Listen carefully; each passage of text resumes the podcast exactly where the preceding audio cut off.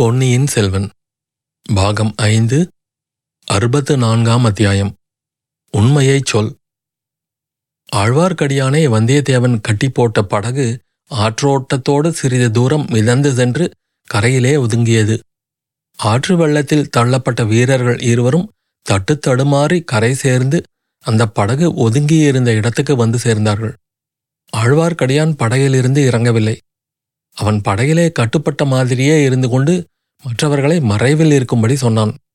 உண்மை என்னவென்றால் வந்தியத்தேவனும் கருத்திருமனும் தப்பித்துப் போய்விட வேண்டும் என்பதே ஆழ்வார்க்கடியானுடைய நோக்கமாயிருந்தது. முதல் மந்திரியின் விருப்பமும் அதுவே என்பதை அவன் தெரிந்து கொண்டிருந்தான். அவ்விருவரும் அச்சமயம் தஞ்சையில் இருப்பதால் பழைய சம்பவங்கள் பலவற்றை குறித்து ஆராய்ச்சி நடத்த வேண்டியதாக ஏற்படும். வந்தியத்தேவன் குற்றமற்றவன் என்பது பற்றி முதன் மந்திரிக்கும் ஆழ்வார்க்கடியானுக்கும் சந்தேகமே இல்லை. ஆயினும் அவன் மீது விசாரணை நடத்துவதனாலேயே பல சங்கடங்கள் ஏற்படும். பலர் மன வருத்தம் அடையும்படி நேரிடும்.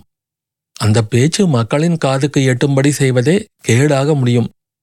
அருள்மொழிவர்மர் ஓர் அருமை நண்பனை இழக்கவும் சோழராஜ்யம் ஒரு சிறந்த வீர ராஜதந்திரியை இழக்கவும் நேரிடும். வந்தியத்தேவனை பற்றி குந்தவையின் மனோநிலையையும் மணிமேகலையின் வெளிப்படையான ஆர்வத்தையும் முதன்மந்திரி அறிந்திருந்தார். எல்லாவற்றையும் உத்தேசித்துத்தான் வந்தியத்தேவன் தப்பி ஓடுவதற்கு உதவி செய்வதே அச்சமயம் உசிதமானது என்று தீர்மானித்தார். சேந்தன் அமுதனுடைய நந்தவனத்தில் குதிரைகளை கண்டுபிடித்த பிறகு வந்தியத்தேவனும் கருத்திருமனும் இந்த வடவாற்றின் கரையோடுதான் பிரயாணம் செய்வார்கள் என்று திருமலை நம்பி எதிர்பார்த்தான்.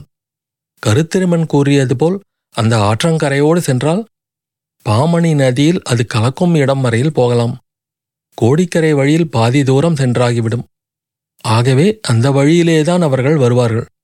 போகும்போது அவர்களை தடுத்து நிறுத்தி வந்தியத்தேவனிடம் ஒரு செய்தி சொல்லி அனுப்ப வேண்டும் என்று ஆழ்வார்க்கடியான் எண்ணிக்கொண்டு அங்கு காத்திருந்தான்.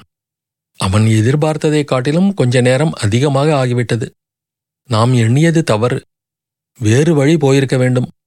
அல்லது ஏதேனும் எதிர்பாராதது நேர்ந்திருக்க வேண்டும் என்று தீர்மானித்து திருமலை படகிலிருந்து கரையில் இறங்க எத்தனித்த போது தூரத்தில் குதிரைகளின் காலடி சத்தம் கேட்டது. எனவே மறுபடியும் கட்டி போடப்பட்டவனைப் போல் கிடந்தான். குதிரைகள் நெருங்கி வந்ததும் ஓஹோ யாரங்கே கொஞ்சம் நில்லுங்கள். என்னை கட்ட வைத்து விட்டு போங்கள் என்று கூவினான். ஆயினும் குதிரைகள் நிற்காமல் சென்றன. முதலில் வந்த குதிரையின் மேல் இருந்தவன் கருத்திருமன் தான் என்பதை கண்டான். எனவே இரண்டாவது குதிரையை நெருங்கிய போது வந்தியத்தேவா வந்தியத்தேவா கொஞ்சம் நில்லு என்று பெரும் கூச்சலிட்டான். இரண்டாவது குதிரையும் நிற்காமல் போயிற்று. அப்போது அதன் மேலிருந்தவனை ஆழ்வார்க்கடியான் பார்த்தான். கரை காணாத அதிசயத்தில் ஆழ்ந்தான். என் கண்களில் ஏதோ கோளாறு இருக்கிறது. என் அறிவு மோசம் செய்கிறது என்றான். அவனை கடந்து அப்பால் சென்ற குதிரைகள் சிறிது தூரம் போன பிறகு நின்றன. ஒரு குதிரை மட்டும் திரும்பி வந்தது.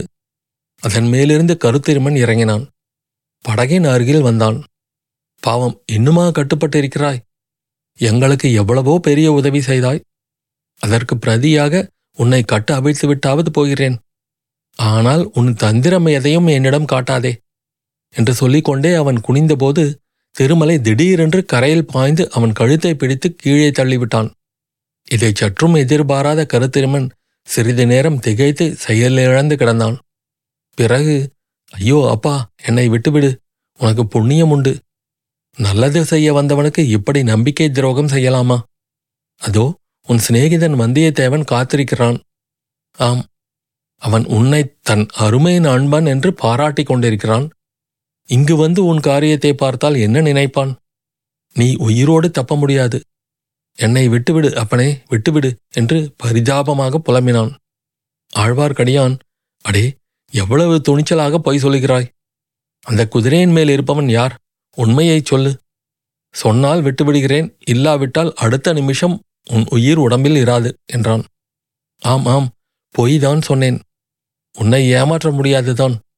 அந்த குதிரையில் இருப்பவன் வந்தியத்தேவன் அல்ல இளவரசர் மதுராந்தகர். என்னை விட்டுவிடு அவரிடம் உனக்கு வேண்டிய பரிசுகள் வாங்கித் தருகிறேன். சரி சரி பரிசுகள் இருக்கட்டும் வந்தியத்தேவன் எங்கே? அந்த நந்தவன குடிசையில் குதிரையிலிருந்து இறங்கி போனான் அப்புறம் அவனை காணவில்லை. நீங்கள் எங்கே போகிறீர்கள்? வந்தியத்தேவனுடன் நான் போக உத்தேசித்த இடத்துக்குத்தான். அதாவது இலங்கை தீவுக்கு. ஆமாம். மதுராந்தகர் எதற்காக இலங்கைக்கு வருகிறார்? எனக்கு என்ன தெரியும்? அவரை கேள். என்னுடன் வருகிறேன் என்று கிளம்பி வருகிறார். ஆழ்வார்க்கடியான் கருத்திருமனுடைய நெஞ்சை ஒரு அமுக்கு அமுக்கி உண்மையைச் சொல். மதுராந்தகன் யாருடைய மகன்? என்று கேட்டான். இது என்ன கேள்வி? செம்பியன் மாதேவியின் இல்லை இல்லை நெஞ்சை அமுக்காதே. என் உயிர் போய்விடும். ஊமை மந்தாகினியின் மகன். மதுராந்தகனின் தகப்பன் யார்? உண்மையைச் சொல்.